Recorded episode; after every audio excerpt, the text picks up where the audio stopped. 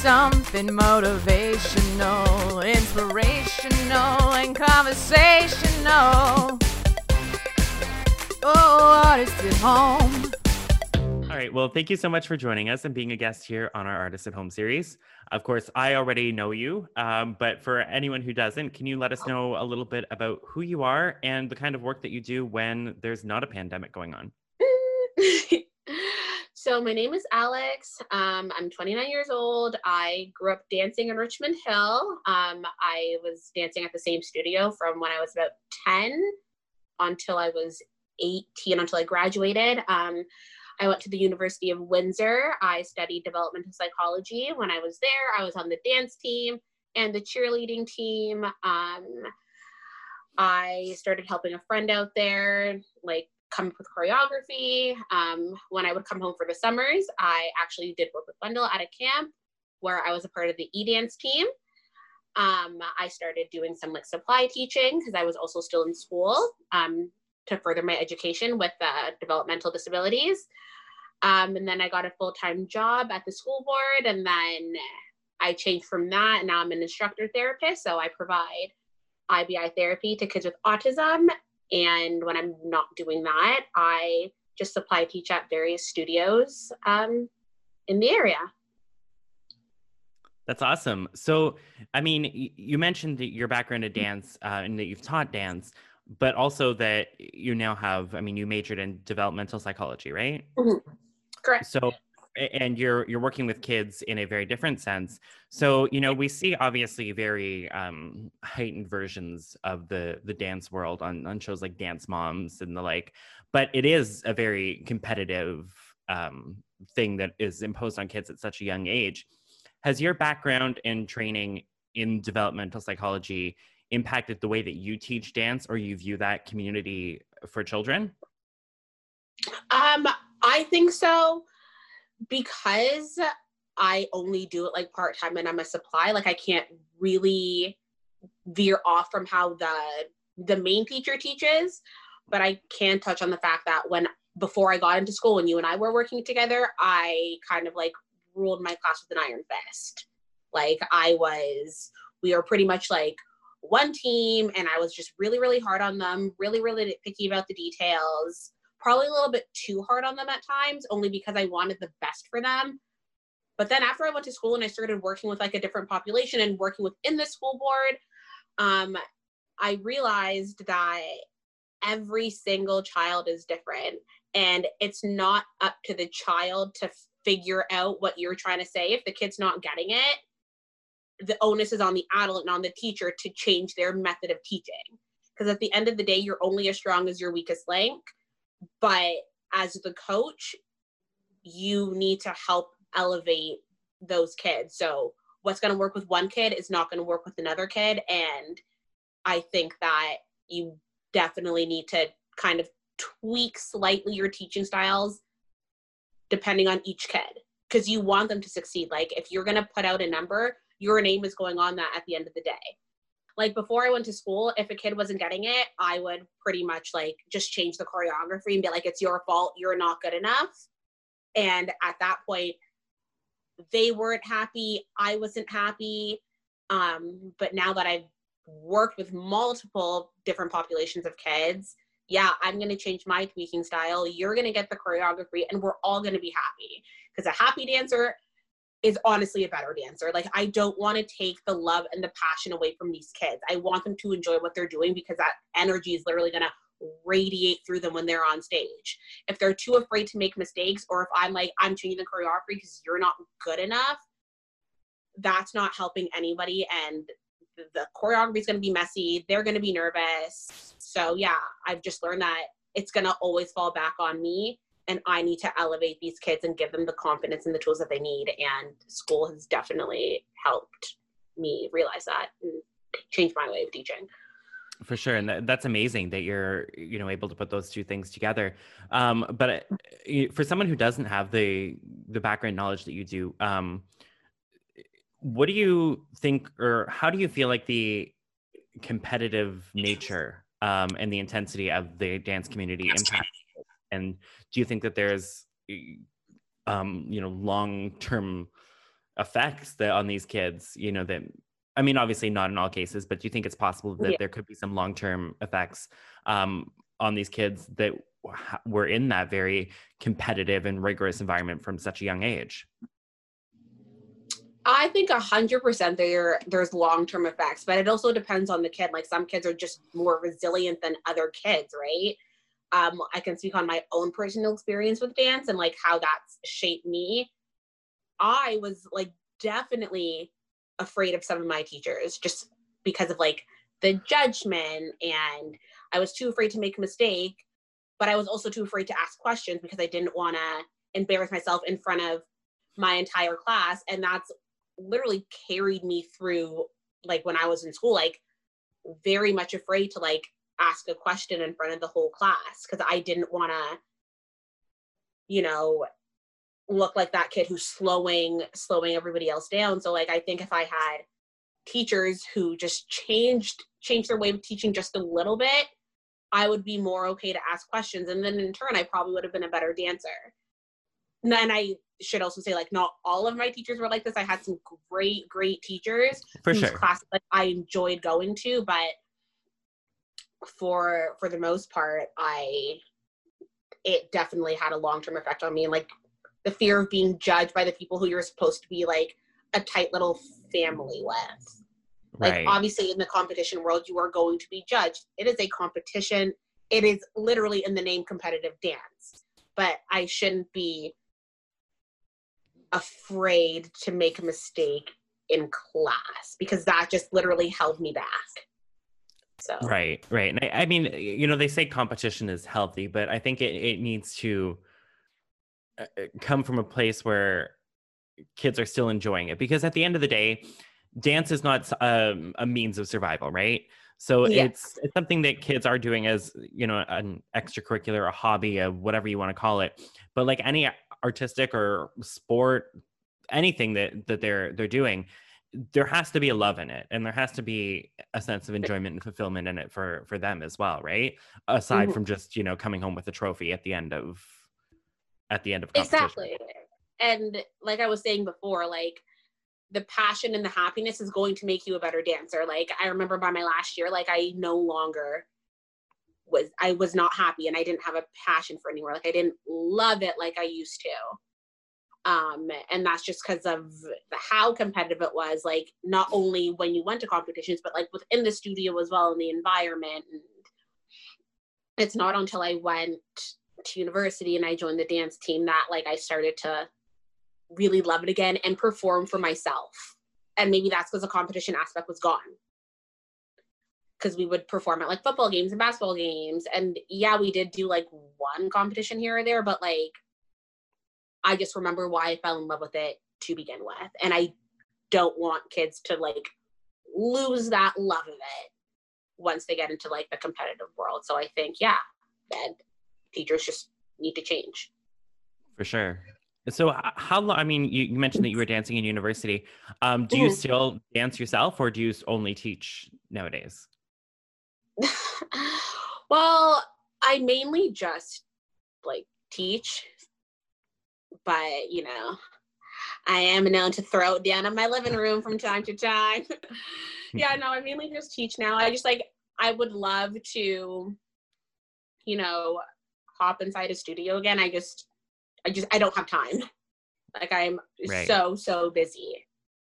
So I do like maybe once a year go pop into like my old studio just to see like the owners and stuff because they're like such lovely people but like i don't ever i don't ever put on like my dancing shorts and pirouette and jeté across the floor anymore.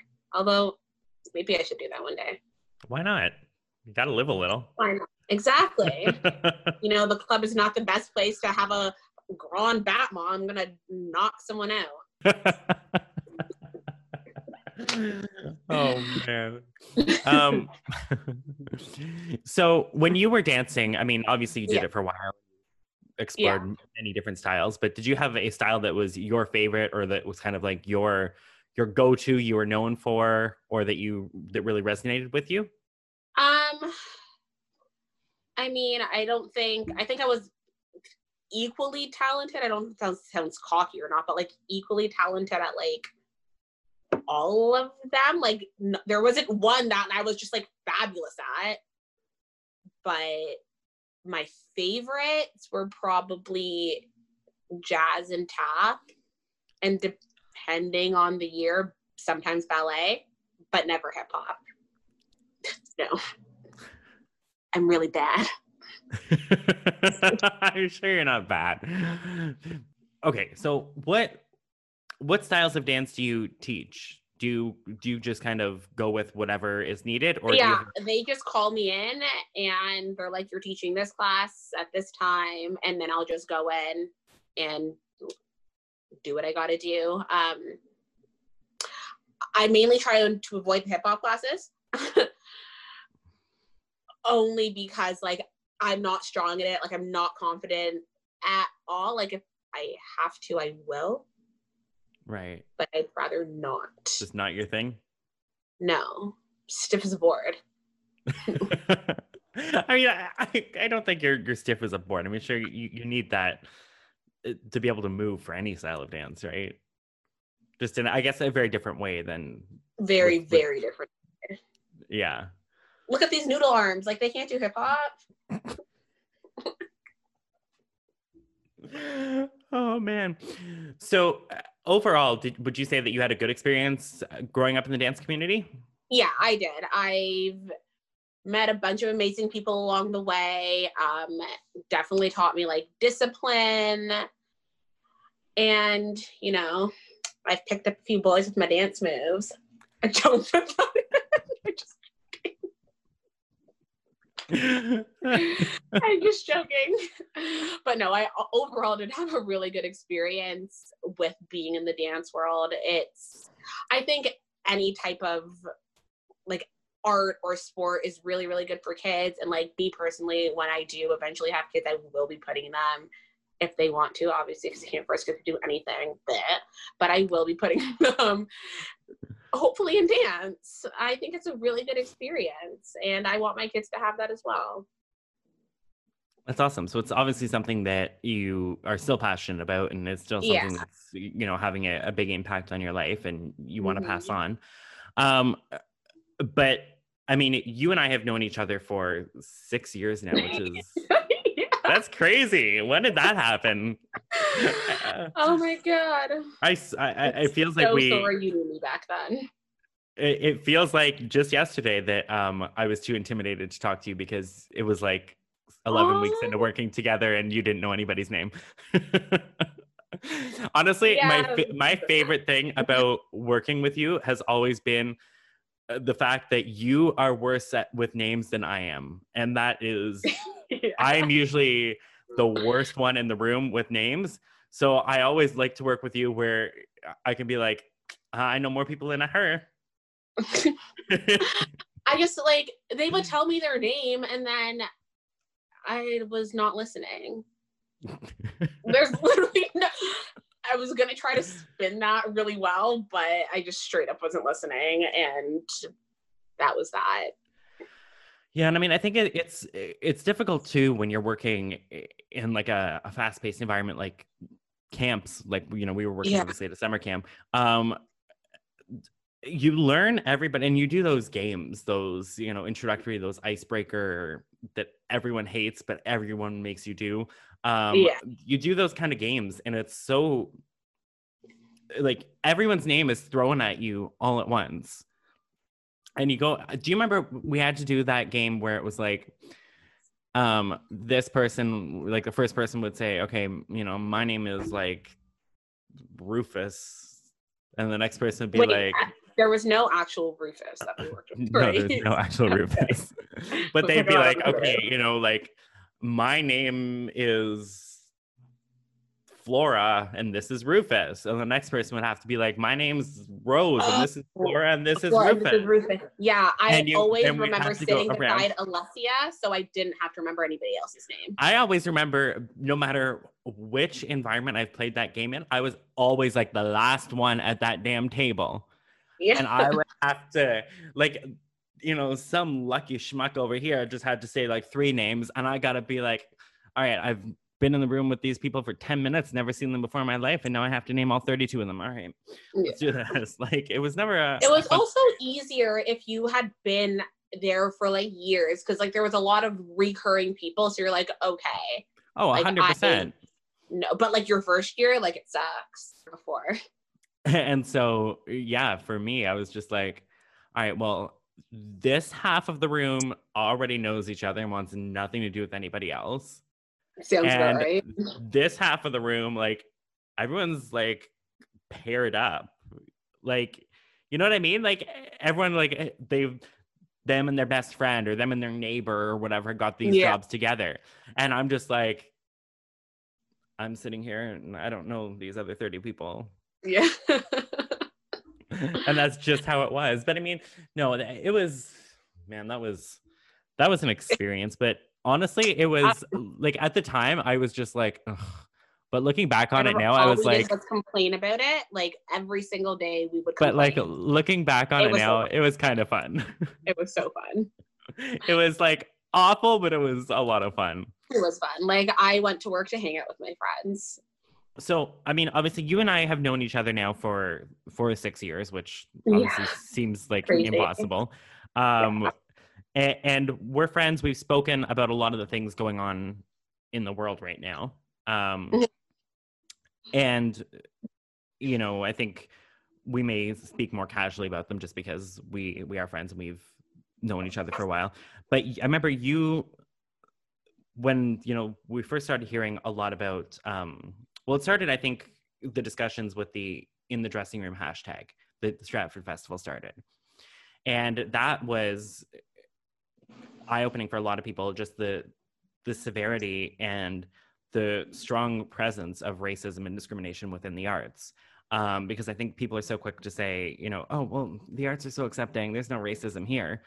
And it's like I mean, I, I think it, it's fair to say that the arts are perhaps more accepting than some other industries, but that by no but that by no means uh, means that there's no discrimination or no racism or you know these things are very live and well.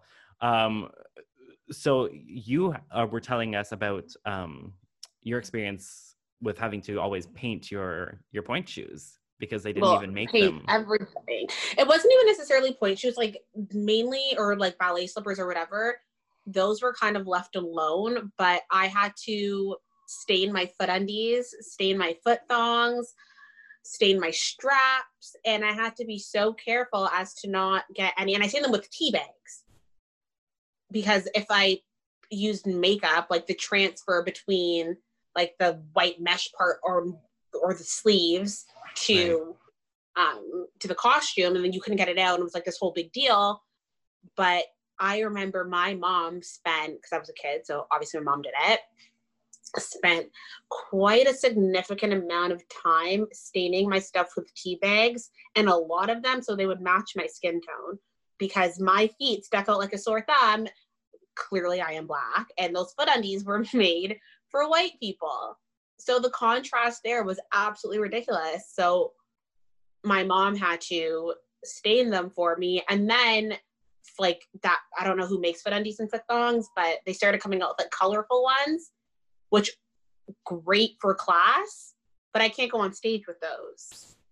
So like it was just like those little things that nobody thinks about like that black artists have to go through. And like even when we were doing like hair for competition like we had this one hairstyle like the girls would have to like tease the shit out of their hair i cannot do that.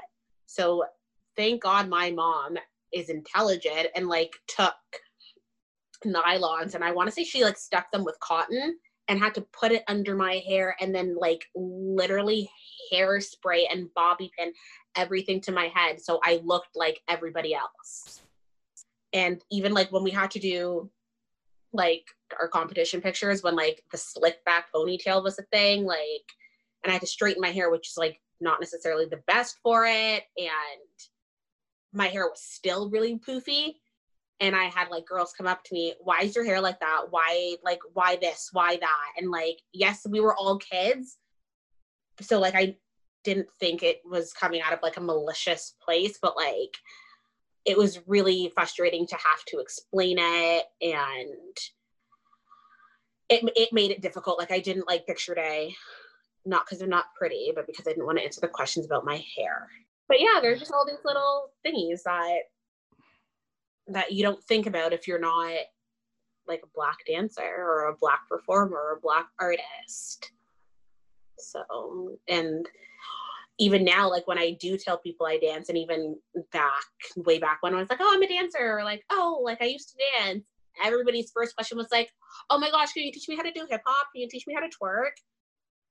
Why isn't the first question what kind of dance do you do? Like it always, it always went right to hip hop, and maybe that's why like I resent hip hop a little bit because like that was everybody's first question, and it was literally because I am black. I should be able to do hip hop. I should be able to twerk jokes on you, bitch. I can't do either. yeah, I mean, it, it's it, it's interesting to think that you know these these stereotypes do exist and they are mm-hmm. still still alive and well and i mean you were saying about kids it's not coming from a malicious place and i, th- I think that's true i think in some cases you know with kids kids are gonna ask questions kids are yeah. they see something they don't understand they're gonna ask um, but what I've noticed about working with kids, and I mean, let me know what you think as well, is kids will also accept the answer you give them. Yeah, you know, they do. If, if you say if you say to a child, like if a kid asks why your hair looks like that, and you say that's just how it is, they'll say okay and walk away.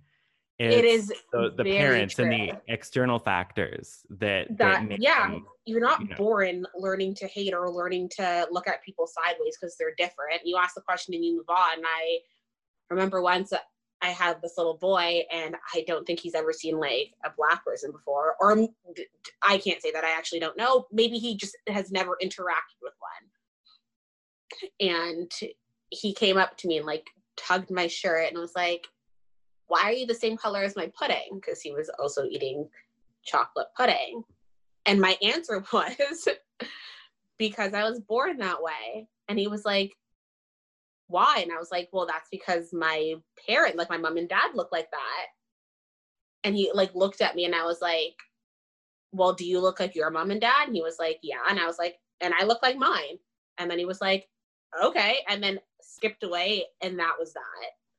So like, yeah, like I'm grateful he asked because like, cool, it was a learning experience. He was also in like kindergarten or grade one. So like I had to really like simplify it. Right but uh, I don't know where I was going with this. Hold on.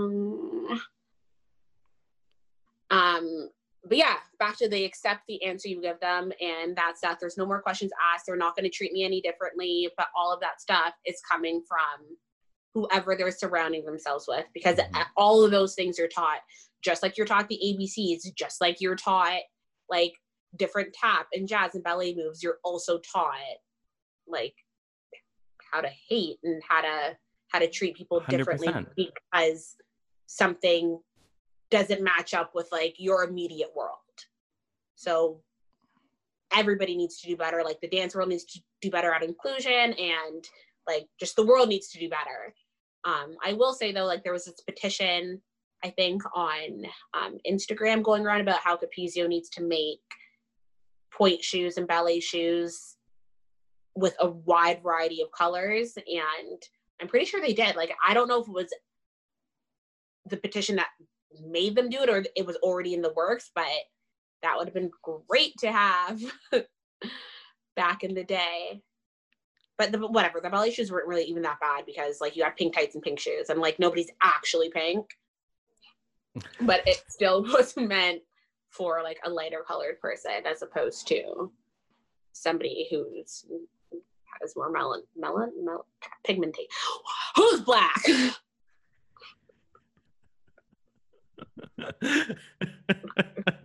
Man, but yeah, I mean, you, you touched on a good point, and I think it, it does in a lot of cases come from kids. You know, kids don't know; they're not mm-hmm. exposed to some things. That, um, and it's unfortunate. And I, I mean, I do think it's it's good. Children's media, I will have to say, has come a long way, and especially the last five years in showing a much more diverse um yeah both you know racially diverse, culturally diverse, and also we're kind of breaking out of that heteronormative mold um, in Mhm. children's media. You know, Disney's got a couple of LGBT characters. Um, they we're starting- do.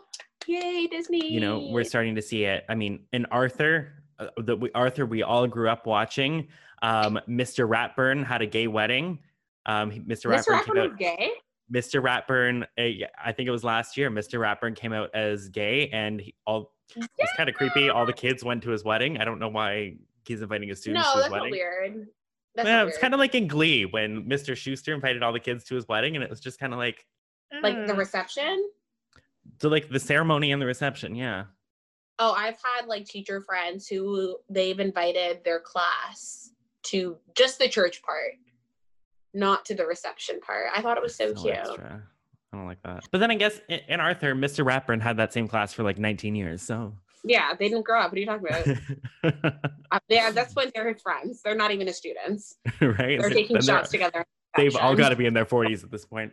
Um, I don't, but yeah. So children's media is showing kids a lot more than than it used to. Obviously, I mean, Mhm. the you know when I think of of that sheltered life, I think my grandma. My grandma was born in 1929. Mhm. Um, she's Polish, so white as white can be. Uh, yeah. you know, two her parents came here uh, a while actually before she was born, but um, you know, two Polish parents. Um, so she and they lived in a very European community. So Mhm. when, before she started school, it was all white people all the time. She didn't really, Yeah. also it was 1929, so it was a very different time. Um, but when she started like a school or or some sort of um child group, I don't know if it was like a, a play group or whatever it was at the time Mhm. there was a black girl in her class and she tells the story of eh, the very first day she went to that girl and asked why her skin was dirty because she had never seen a black person before and in her mind she associated it with when she plays outside and she gets dirt on her skin and it looks Yeah. darker. And the girl was like well that's that's just how it is. And then so she went home and said to her mom i saw this girl and her skin was dirty. And credit to my great grandmother because in 19 i guess a 32 at that point Yeah. she sat her down and was like no no. Some people just have different color skin and we everyone's still a person and we love and we respect everybody. And when you go Shout to school out to your tomorrow- grandma, your great grandma. right? And she was like and when you go to school tomorrow when you see her you have to make sure you apologize to her. And it was just like eh, th- this is the part that gets me. If people could understand that in 1932 why the hell can't they understand it in 2020 We still have a long way to go. Like your grandma in 1932, 1929, whenever it was, clearly more woke than, I mean, a lot of the population now. Reality needs to change. oh 100% There is a lot that needs to change we need to get like actors and actresses and whoever who have um who have physical impairments like we need to just get them to the starting line. Like they're not even at the starting line. And these like completely physically able people are like eons ahead just because they can walk which Mhm. is so so ridiculous. And it's the same with like you don't have to put this word in but like it's the same with like even black lives matter like okay like yes not all black lives are like no black life is equal right now to like a white life. And right now we're literally asking to just get to the starting line which is i shouldn't have to ask to get to a starting line. I should already be at the starting line and i'm not. Like i have to work twice as hard to get to even halfway where you are. And those are same with people with like the physical disabilities in the arts. Like all of that 100% needs to change. I remember uh, we went to like a national dance competition in Florida and there was this one girl and she was on stage she was doing like a bunch of flattes or like pump turns, whatever. And I was like, why is her foot not pointed? Like, how are you going to get on stage and not point your foot? Like, being like a super judgy little bitch. And then the closer I looked at her, she had a prosthetic leg.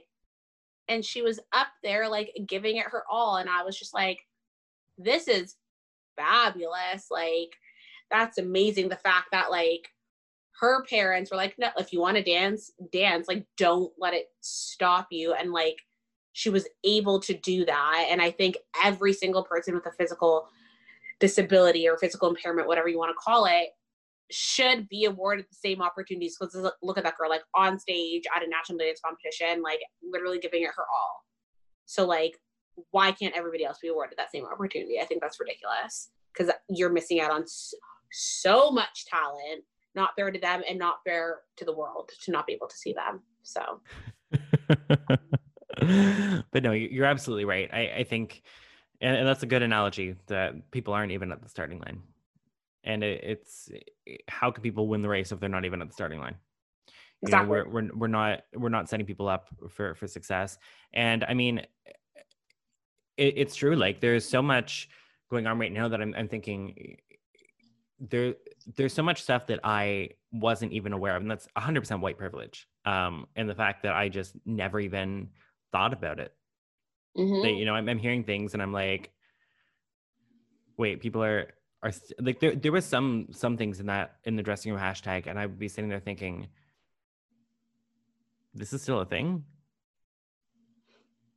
and I'm like, that is 100% my my privilege and my ignorance that I was completely oblivious to to some things. And I mean, also hearing stories from people that I had worked with, or stories of things that had happened on projects I had worked on. And I was like, this person came in with a smile on their face every day this you would have never this, known. you would never know that this cast all seemed to get along so well. And then i hear you know months later that that this remark had been made or this very very dated um, and ignorant phrase had been used many many times. And it's i mean first off there, there's so many things to unpack there. But i mean the first off for me was like how was i oblivious to this because if second, we say anything and make a bunch of noise we're then labeled. And it it's sometimes easier to just keep your mouth shut because then you don't want the narrative. I don't know if the person you're talking about is black or whatever but then you don't want the narrative. Oh she's an angry black woman. Oh she's so sassy. Oh this. Oh that. Oh that. Well no i'm literally just telling you why what you said is so fucking rude and so fucked up. You told me not to swear. I'm so sorry on so many different levels. But yet I'm the one who's still going to be labeled. And then you're going to be like, oh, well, I didn't mean it that way. And then I have to be like, oh, well, I know you're not racist. It's fine. Like, I still have to somehow validate you when you were in the wrong. It's like a narrative that's been going on for years and years and years and years and years and it needs to change. I don't know if that's where you were going with that, so you can like totally cut the part out if it's like not a thing. No, that, that's literally it. I was that was literally my second thing. Is like I, I, how was I so oblivious, and why didn't the person speak up? There's so many different reasons. And I mean, there's it, it's also very tricky, you know, because we can say, you know, I mean, we have our anti-harassment policy, we have a zero tolerance policy. Equity has their not not in our, our space campaign. There's so many things in place, but you know, something that that came out of these discussions that I was thinking about is we can control our rehearsal room. Mm-hmm. What's happening in the room, we have full control over, and mm-hmm. we can take responsibility for. But if if say three actors decide to go out for drinks after a rehearsal they're not in our space. They're not in our environment. We don't have control over that. We're not present right?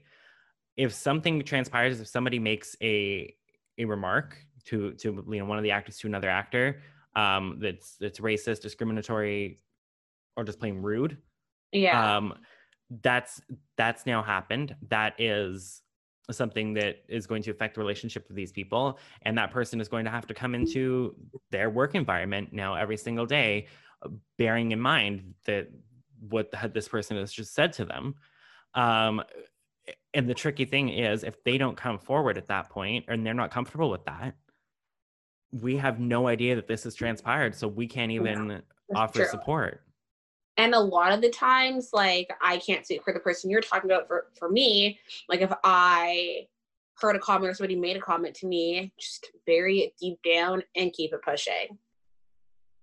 Like there's and there's a, a lot of people don't know that these comments were made or whatever just because you don't want to start this whole this whole like race war essentially. Like it's mm-hmm.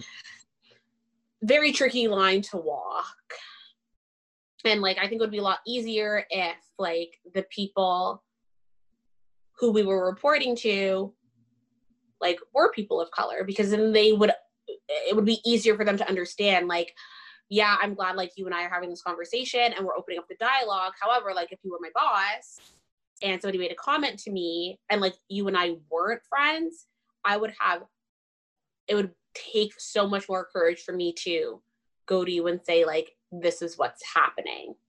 Like you just kind of want to keep the peace, don't want to ruin the show, don't want to be labeled any more than you're already being labeled, and like keep pushing. It's like kind of just like another way to like silence the voices. Um, I got this job in university and I had a phone interview and it was like it was my university resume, so it was actually such garbage.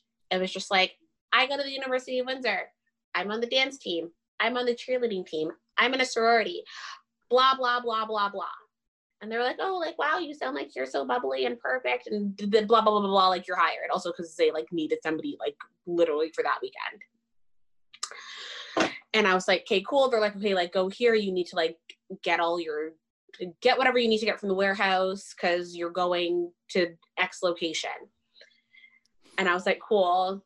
So not the person who hired me, but my boss had like called my cell phone and was like, okay, like I'm gonna be there in like 20 minutes happening, whatever time he said. And I was like, okay, cool. And then um he comes into like the little warehouse room and then there's like people doing whatever they need to be doing. And he's like, oh, like I'm looking for Alexandria Smith. And I was like, oh, like that's me. And he was like, oh no, but like I'm looking for the Alexandria Smith who works for like this company. And I was like, in the flesh, like that, like, hello. And then he was like, no, I'm looking for the Alexandria Smith who works for this company, who got hired by this person, and blah, blah, blah. I'm like, yeah, that's me. I'm supposed to be going here to like literally like tomorrow. And he was like, oh, okay. And like, it was that subtle, like, like inflection in his voice and like the very confused look on his face. He like quickly changed it, but I couldn't be like, I know why you were asking that. I just whatever. It was fine. We kept pushing. And then I had a friend who worked for the same company, and then he was like, Oh, like I wasn't expecting her to look like that. And my friend was like, Look like look like what? And then he obviously couldn't say, Oh, I wasn't expecting her to be black. Like he said it without saying it, but like had he actually right. said it out loud, it would have been like a huge HR issue. Like I mean, I probably could have brought it to HR, but like I was so young. But like it's little things like that because of what was on my resume, and those are stereotypically like associated with like white people, I guess, or like I don't know what his reasoning was, but it's like little like microaggressions like that, like you've had to deal with, or I've had to deal with, like my entire life. Like, oh, I didn't expect you to do A, B, and C, or like, I didn't expect you to like look that way. Or the worst one is, oh, you sound really white. That one, grind. Am I supposed to say thank you to that? Like, what do you mean I sound white? I'm well spoken because I grew up in Richmond Hill and I have an education. So, yes, I sound well spoken, but I do not sound white. Because what does a white person sound like? Please tell me. Do I sound like a white person from Australia? A white person from Germany? A white person from Poland? Like, I. Th- mm? mm-hmm what do you mean I sound white? But then they can't say, oh, no, you sound smart because then you're only associating white people with being smart. Listen, bitch, there was a whole ass black president, but you continue on. I love that you're you're speaking so so openly about this because I think it, it's so easy for people to to read, you know, uh, a BuzzFeed article or CTV or anything like that and see, you know, oh, this movement's happening and these are the statistics. But there's that humanized element of it, isn't there? And mm-hmm. it's so easy to, to dismiss what you're seeing and think, oh, that's that's so bad, but out the window it goes. Um, yeah. Whereas I think the reason why, and it's insane that it's taken this long, but I think the reason why this conversation is is sticking this time and people are, are listening is because it's people telling their stories. Yeah. As opposed to a news organization telling their stories on their behalf in a very censored and for lack of a better term whitewashed way. Yeah, no, people are telling their stories and like now that we're in the age of social media, people's voices can be heard. Like I don't have to call up like CTV News or Global or whoever to be like, I have something to say. Like if I wanted to say it, I could pop on Instagram Live. I don't do that because I'm not an influencer, but I could if I wanted to. Pop on there, pop on my Facebook, like go on Twitter, and my voice is going to get out there. My voice will be heard. And so now it's in everybody's face as it should be. And step in the right direction. So, so how have you been keeping busy? I mean, aside from you know, obviously enjoying enjoying summer and eh, eh, enjoying the time off, how have you been staying busy now that the pandemic has affected so much of your work? Yeah, I don't know. Like I've been working out quite a bit. Um, I've been going on a lot of hikes, a lot of bike rides, um, a lot of online shopping, which like really had to cut back that habit. Especially if you're not, not working. yeah, exactly. I'm in the same boat. Don't worry yeah so my my post quarantine lookbook will be fucking fire but i have nowhere to wear any of these outfits i bought um now that the restrictions are being lifted a little bit like i uh, just went to a cottage weekend with like a few of my girlfriends but we all got tested before we went and we all had a negative covid test so we weren't spreading it in fact like our families or our significant others i don't have one of those but like a lot of them do um, yeah, I don't know. I've been going on picnics. got chased by a wolf. I hate the outside. I'm sorry. Yeah, you gotta you gotta talk about this. So you went you went on a picnic uh, as a first date, and you encountered it something. It wasn't a first date. It was a date. Okay, so so you went you went on a you were being a good um socially distant citizen uh, yeah. you you you went on a date. You went to an outdoor space. You went on a picnic in a park. Great. That's what you know. Yeah. So many people are, are, recommending that we do. And something happened to you that was uh, maybe a little less safe than you were hoping for. Yeah, I was am am I was face to face with a damn coyote. It could have been a coy wolf. I don't know. I don't really know wildlife because I don't go to the wild. And so we're sitting there eating sushi, safe distance apart, and all of a sudden, this gentleman suitor was like, What's that? And I literally turn around and stand up, and this bloody giant ass coyote wolf thing um staring me in the face like it was I feel like in a few really big gallops, it could have like eaten me. Um, and so because I was trying to maintain composure and like be cool, calm, and collected, I uh, was like, don't run because like the last thing you're supposed to do is run. I did take like a wildlife training class, so like I know all these things in theory. Um, and then before I knew it, like I took off and I didn't really realize I was running until like my brain caught up to my body. And so I'm running away from this coyote. The coyote's running after me because at this point, like, easy meal, easy meal. And then he is running after the stupid coyote. And I was like, all right, where am I going to go? I can't run forever. And at this point, like, I think adrenaline was just like pushing me to go. And so I was like, well, there's a fence and there's a tree. I'm not going to try and climb a tree because last time I did that, I fell out. So fence it is. So I literally fling myself over this woman's fence and like land in her garden like I'm dirty, like my bodysuit's ripped, and I'm like screaming bloody murder. And she so calmly was like, oh wow, your jump was really impressive. And I was like, woman, hello. I just almost died.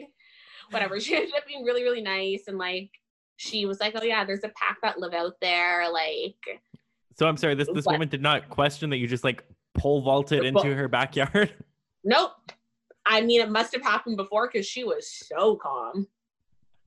But at this point, I think things need to open back up again because, like, I'm literally not trying to die by eating outside and being like perfectly socially distanced and safe. Like, it is literally safer for me to go inside a restaurant than it is for me to eat outside on the ground. And I think that's bullshit. yeah, I, I will. I will say that um, there are. There's not a lot of things going on right now that we can guarantee, but I can pretty much guarantee you there are no coyotes inside restaurants. Yeah. So Toronto's going to need to get it together. And we're going to need to go into phase three because I no longer eat outside. Not a. Unless it's Never- a patio. No, I no longer eat outside. Oh. Inside or nothing at all. Oh man. So so what's next for you after after quarantine? I know there's a lot that's that's uncertain, but is there anything that you're you're looking forward to or that you really want to do once uh some more restrictions have have lifted? Honestly, I kind of want to see my grandparents. like, I haven't seen them in four months. And, like, not that I saw them like every day or even every week, but like, I saw them at least once a month. But what's next for me after quarantine? That what you said? Yeah. Hopefully get back to work. Um, I was thinking of like even maybe going back to school just to learn sign language, to be quite honest. I think it would definitely help with the population that I work with. Help communicate because a lot of kids I work with, um, some of them are non-vocal. So you know, having that little extra means of communication would probably be helpful for me and them. Um, honestly, the future is just really up in the air right now. Like, I have no clue what I am doing. I have, I've never been at a loss for words before, but I'm at, at a loss for words about my future. Yeah, it's definitely an uncertain time for for all of us. Um Yeah. But you know, I think it, it's sign language sounds like a great thing, and I mean, it's also something that if you don't go back to school, you can always uh, do online. To I can do it online. I do have like a, hopefully I'll have a job to go back to. Um, I don't really know what that looks like just because it, it- social distancing is going to be so hard with not only kids in general, but like kids with developmental delays. It's going to be extremely difficult for for us to social distance. So like I guess like the director of like my team or like whoever else needs to kind of figure out what that's going to look like. yeah. Um, so I'm literally just it's a waiting game. I'm just gonna wait it out. But yeah, I don't know. I have no clue what the future has in store. Everything is uncertain. Um, but you're gonna take it and roll with the punches and figure it out as I always do. I'll always land on my feet. oh man. Well, thank you so much for for being a guest on our Artist at Home series, and we look forward to working with you in the future. I'm very excited. Yay. Thank you.